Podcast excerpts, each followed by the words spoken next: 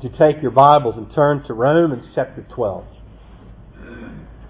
We're studying through this book of Romans.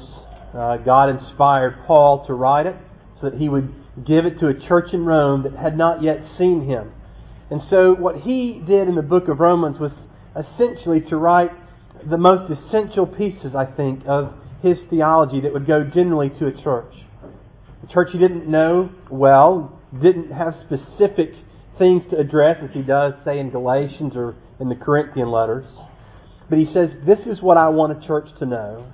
And he opens it with this declaration that righteousness comes by faith in the Lord Jesus, not by works. And he says we need that because all of us are sinners. We are under the condemnation and guilt of sin. We are enslaved by sin. And we're unable to break free from sin on our own merits. But God has an answer. He has a gracious answer in the Lord Jesus Christ. Grace means that it was an unmerited gift of God in His Son. That through His Son you would be given righteousness. Not earned, not achieved, not discovered, but simply given and received through faith. A righteousness that clothes you in the eyes of God so that He says you are right with me forever. And that happened in a moment at God's declaration. And He says, not only am I going to answer your condemnation, your guilt of sin by clothing you in righteousness, I'm going to send my Spirit to you that He would work in you, that your life would become what I have declared you to be, that you would become righteous from the inside out, that I would overcome the slavery to sin by your connection to Jesus through faith and by the Spirit's work, and that God would always be at work in us. And then in chapter 12, he says, in view of those mercies, of God's kindness and His grace that extends to us through faith, he says, I want you to respond by offering yourself to God. It's the only thing that makes sense. And for the rest of the book, we're coming to understand what it means for us to offer ourselves to God in view of His mercies. In chapter 12, we're dealing a lot with what it means to interact with other people, particularly in the church. And today we look at what it means to love our neighbor in chapter 12, verse 9, which is where I'll read in just a moment. Before we read, let's pray and ask for God's blessing on the reading and study of His Word this morning. Our Father in heaven, we are utterly dependent on You, and we ask You to nourish us with Your Word. Jesus said, man doesn't live by bread alone, but by every word that proceeds from Your mouth. Well, these are Your words, and so we want to live by them. Teach us to digest Your Word, to enjoy it. Teach us to respond to it and to live our lives in line with the grace that gave us these words. And above all, would You help us see Jesus in what we're about to read, that we might see the greatness of our Savior and be in love with Him all the more. We ask for Your blessing upon Your Word for our sakes and for Your glory. We pray in Jesus' name. Amen. Romans chapter 12, verse 9. This is God's Word. Let love be genuine. Abhor what is evil, hold fast to what is good. Love one another with brotherly affection. Outdo one another in showing honor. Do not be slothful in zeal, but be fervent in spirit. Serve the Lord. Rejoice in hope. Be patient in tribulation. Be constant in prayer. Contribute to the needs of the saints and seek to show hospitality. Bless those who persecute you. Bless and do not curse them. Rejoice with those who rejoice. And weep with those who weep. This is God's Word. It is completely true, and it is utterly trustworthy. There's a man named Joe Wagner who wrote an article for Reader's Digest. And he was a guy who was involved in junior children's preparing for farming and agriculture, 4-H kind of stuff. And he was at a junior stock show where kids would show animals that they had begun to raise and were now on the market. There would be an auction. One little girl let out her lamb. And the auction began, and the prices, you know how people will be at children's events. They might tend to be willing to part with a little more money than they would at a business. It's to encourage them. And so the price for her little lamb began to go up. A couple of dollars a pound, $3 a pound. And she began to think, this is pretty good money, but she was going to lose the lamb that she cared for. And while she was standing there, everyone who was part of the auction began to see her start to cry, and she kind of leaned on her lamb and hugged it. Well, that actually made the auction go higher. More and more was being bid on this lamb, and it got to an exorbitant amount of money. When finally the auction ended at an outrageous rate to pay for a single lamb, the one who'd won it said, "I'm going to pay the amount for the lamb, and then I'm going to donate the lamb back to the girl." Everyone thought that was beautiful and brilliant. Joe Wagner was later judging statewide essays when I came across one from a girl who told about the time her grand champion lamb had been auctioned. Here's what he wrote. "The prices began to get so high during the bidding that I started to cry from happiness." She continued, "The man who bought the lamb for so much more than I'd ever dreamed I would get returned the lamb to me. And when I got home, Daddy barbecued the lamb, and it was really delicious."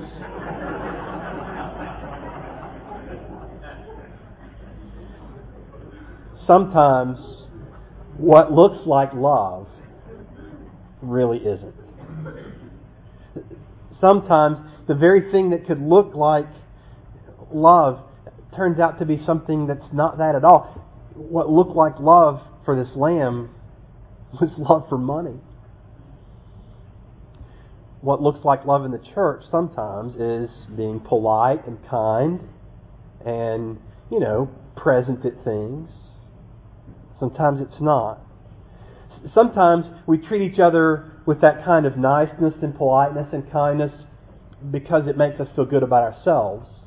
And then when I'm treating someone with kindness, it's because I want to feel good about me. I'm loving me. Or sometimes I like what it makes other people think about me. I'm guarding my reputation. That's why I maintain some control over my tongue and what I say to someone, not out of love for them, but out of love for me. And what looks like genuine love is really, well, not that genuine. When Paul says, "Let love be genuine," some of the old versions read, "Let love be without hypocrisy." And that's precisely what it says. Let love be unhypocritical. I don't want it to look like love when it isn't. Now, here's what really happens.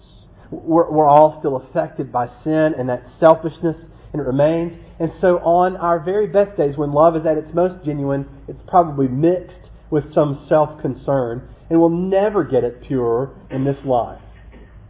But it's the trajectory that we want to set. And on those days when, if you are a Christian and you are really concerned about your reputation or yourself, there's probably still a hint there that's real genuine love, and we want to take that and fan it into flames. And so Paul's going to tell us, here's what genuine love really looks like. It is not just being nice or polite or saying decent things. Love looks like those few verses that we read. Love that is true must be one that is willing to be honest. Let love be genuine. Abhor what is evil. Hold fast to what is good. Sometimes what we want to do with love is we want to avoid any kind of conflict. I don't ever want to get into an awkward conversation. I don't want to ever deal with anything. But here's what I have to do in order to maintain that kind of politeness, that niceness, is that I have to overlook anything that's wrong. I have to be able to see a person who's engaged in self-destructive evil and pretend I don't notice. Because that way I don't have to talk about it. I don't have to bring up the awkward thing. And it lets me stay nice, but it's not love if I don't abhor what is evil. It's having someone who is got an addiction and saying nothing. It's watching someone destroy relationships but saying nothing. to help them see that it's a sin that underlies all of their problems. But I'll just be nice and stay on the surface and be comfortable. You know, sometimes you can see this in like parenting the most. I will tell my kids, you cannot go there. You cannot do these things because I know where that path goes. But I'll see someone else's kids and I will watch them go down the same path and think, I don't know if that's a good idea, but they're not my kids. And so the same love doesn't extend to them. Their parents have that responsibility. And there's a certain sense in which I ought to let my hands be off because it's their children. But I love my kids too much to just say yes to everything. We have to abhor what is evil, but we also have to cling to what is good. It's not enough just to go around and be the behavior police. That is not what genuine love looks like. I'm looking around. I'm going to find out when you're doing something wrong, and I'm going to abhor it. I'm going to abhor it with my words. I'm going to let you know. Don't go there.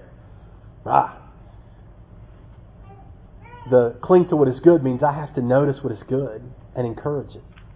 I have to say, look what is good, and I want to model it, and I want to live it out, and I want you to abhor evil in my life and be able to help me get rid of it so I can push it away and cling to what is good.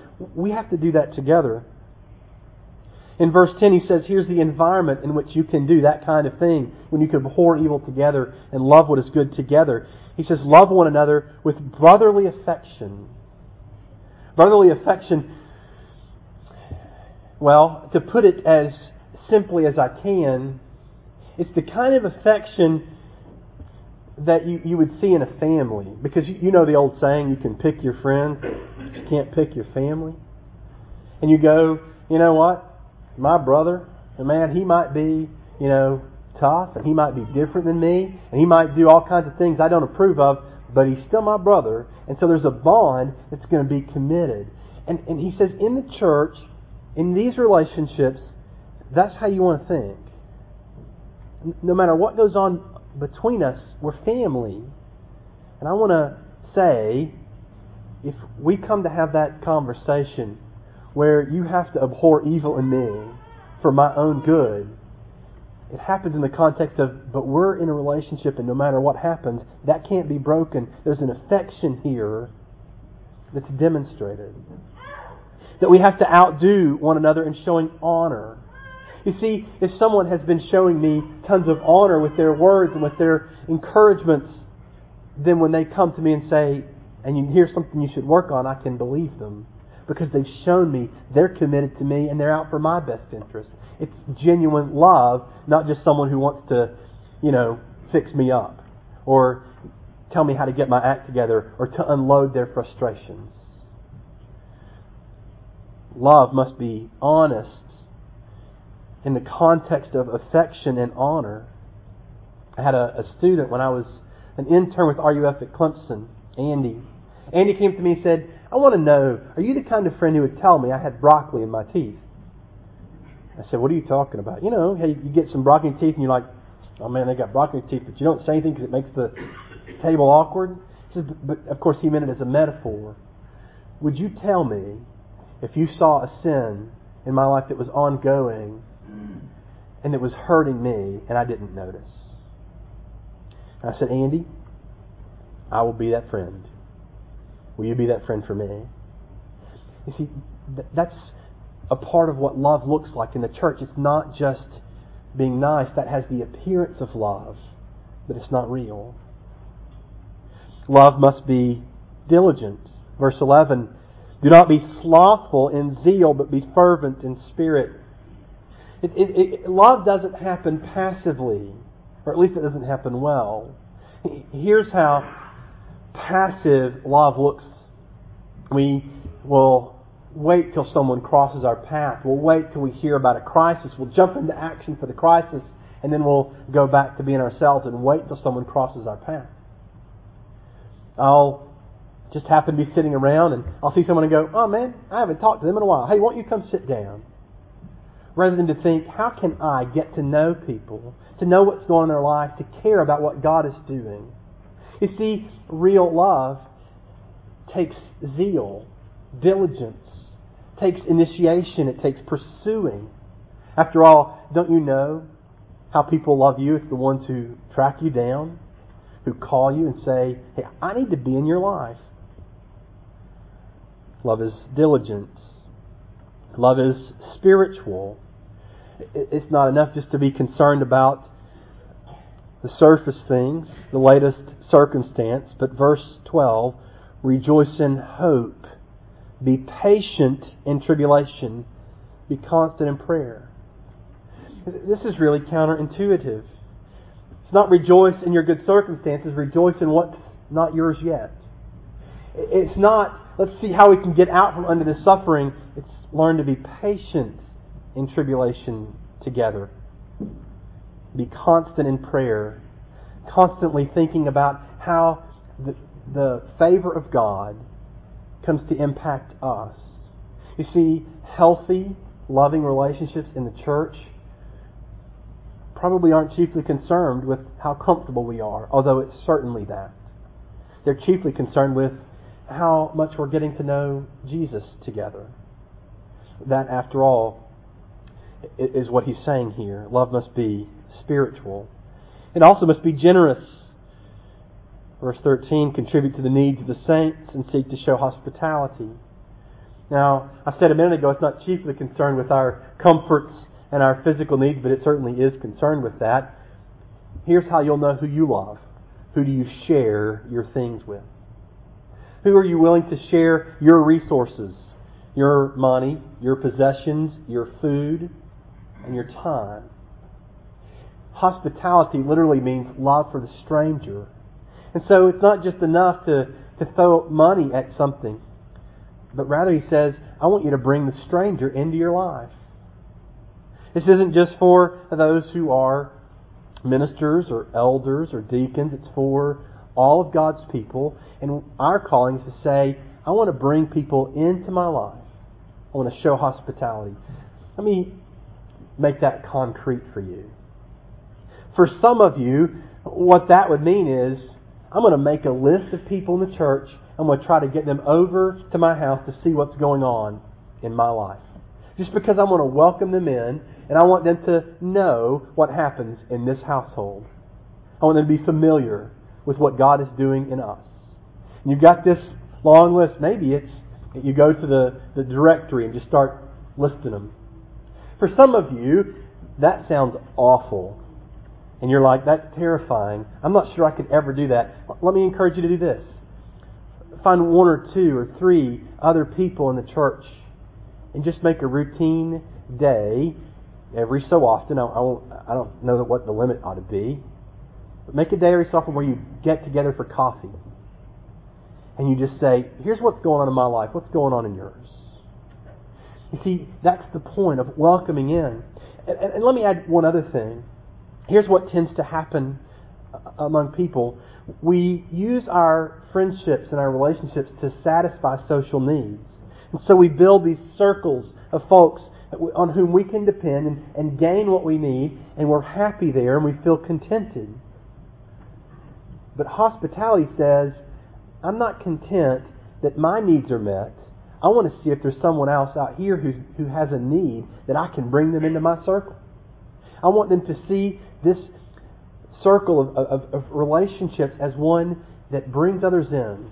If you must think of it this way, it's like a very tight-knit circle of people who are constantly looking out, facing outward, looking around and saying, who needs love? Let's bring them into our circle. And that's what hospitality is. Love is true or honest. Love is diligent. It's spiritual. It's generous. It's also gracious. Look at verse 14. Bless those who persecute you.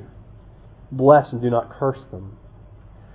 Now, if all the rest were stuff you could say, yeah, I could see that. This is the one we go, okay, I think this is good and right, and I have no idea how to do that. I mean, somebody cuts me off in the car, and I'm like, what's wrong with you? You're my enemy, you know. But Jesus says when they persecute you, when they oppose you on purpose for the sake of the gospel, give them a good word. Bless. How can you serve those who are against you? That's what love looks like. Jesus said it powerfully in the Sermon on the Mount. He said, what good is it to love those who are like you? Anyone can do that. Love your enemies. That's love.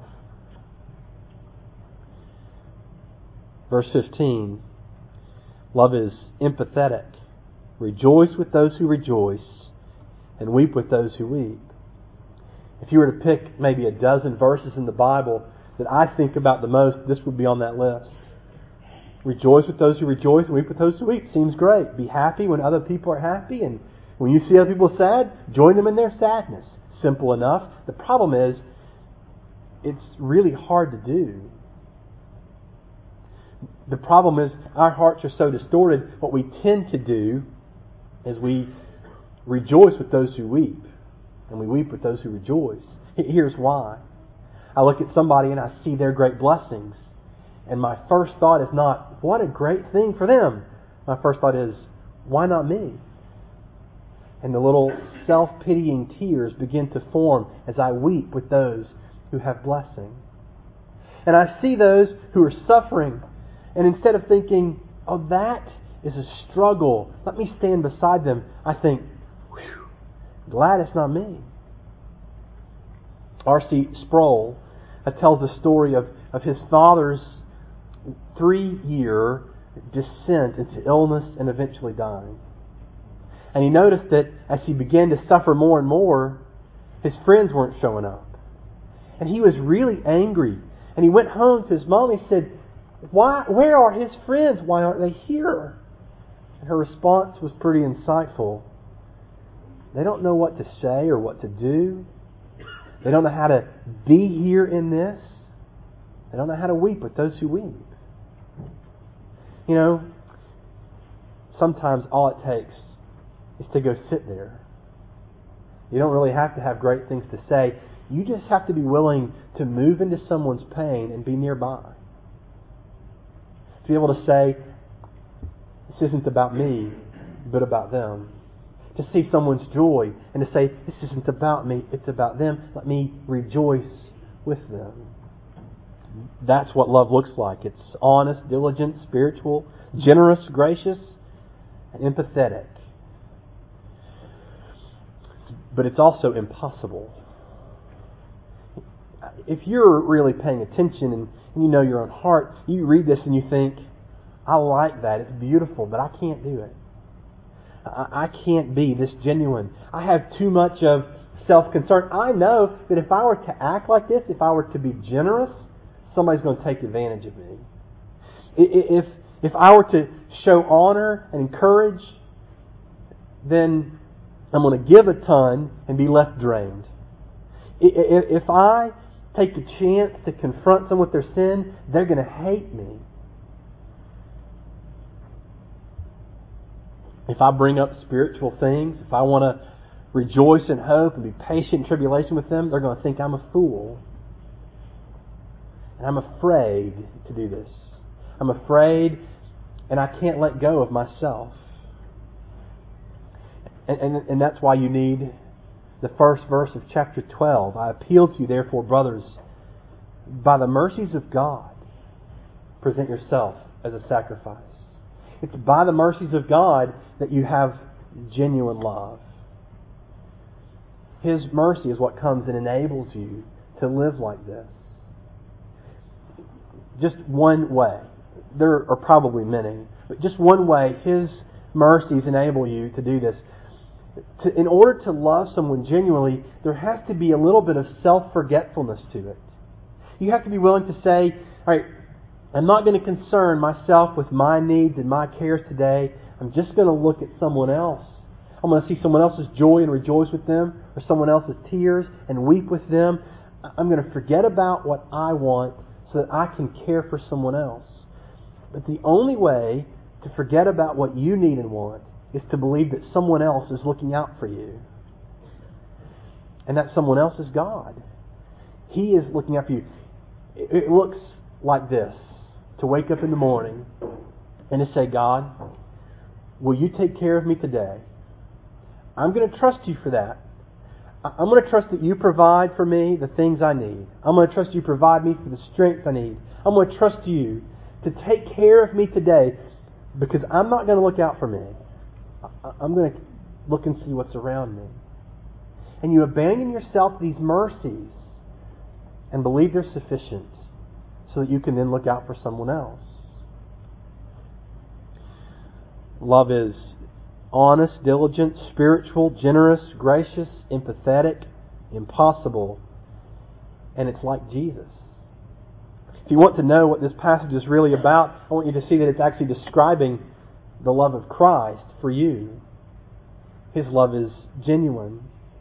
He looks at the evil and he says, in order to get rid of it, I will die to eradicate the evil in you.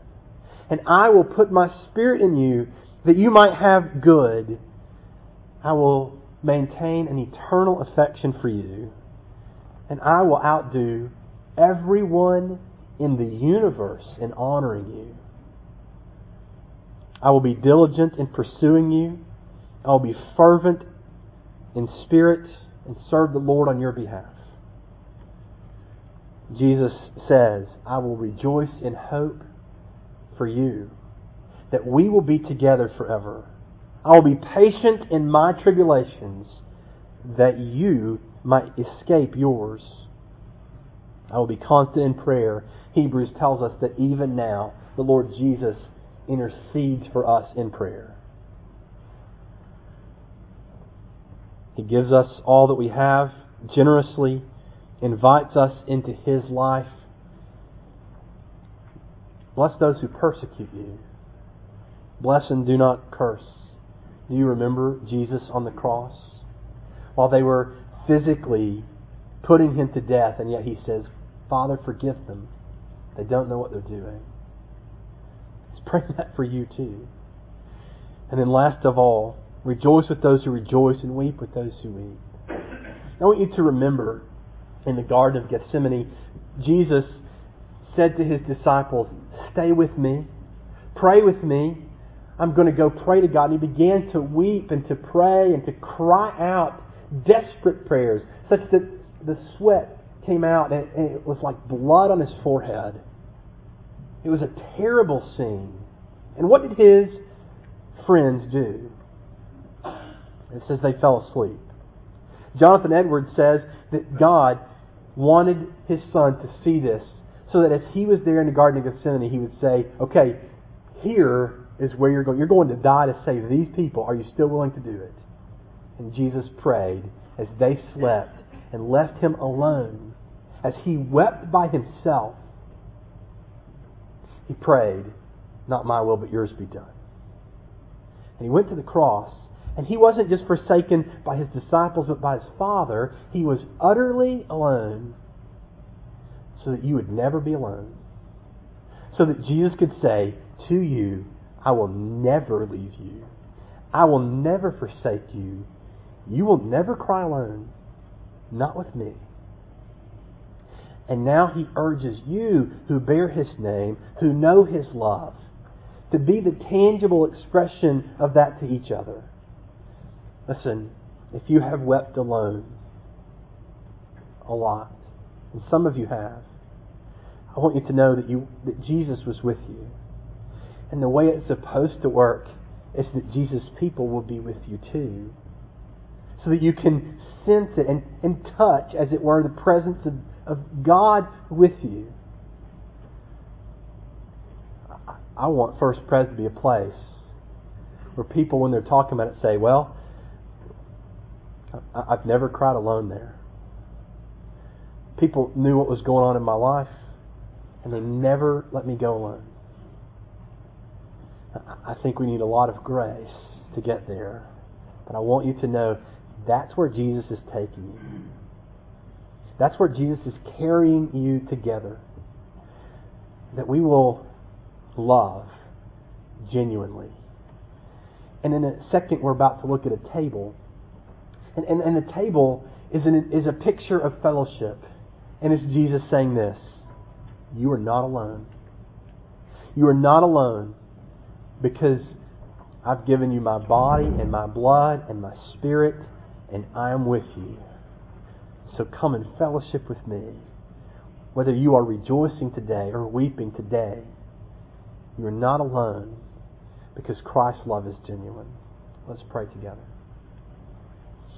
Father in heaven, would you persuade us of your genuine love, and even more than that, would you produce it in us, that we might not only hear of it in the Scriptures, but see it tangibly expressed in your people, that we could drink deeply from your love and believe that you care for us and have enabled us to give love to each other. Be gracious to us. We're not good at this, but we'd like to be. Would you produce love in us for Christ's honor and glory, we pray. Amen.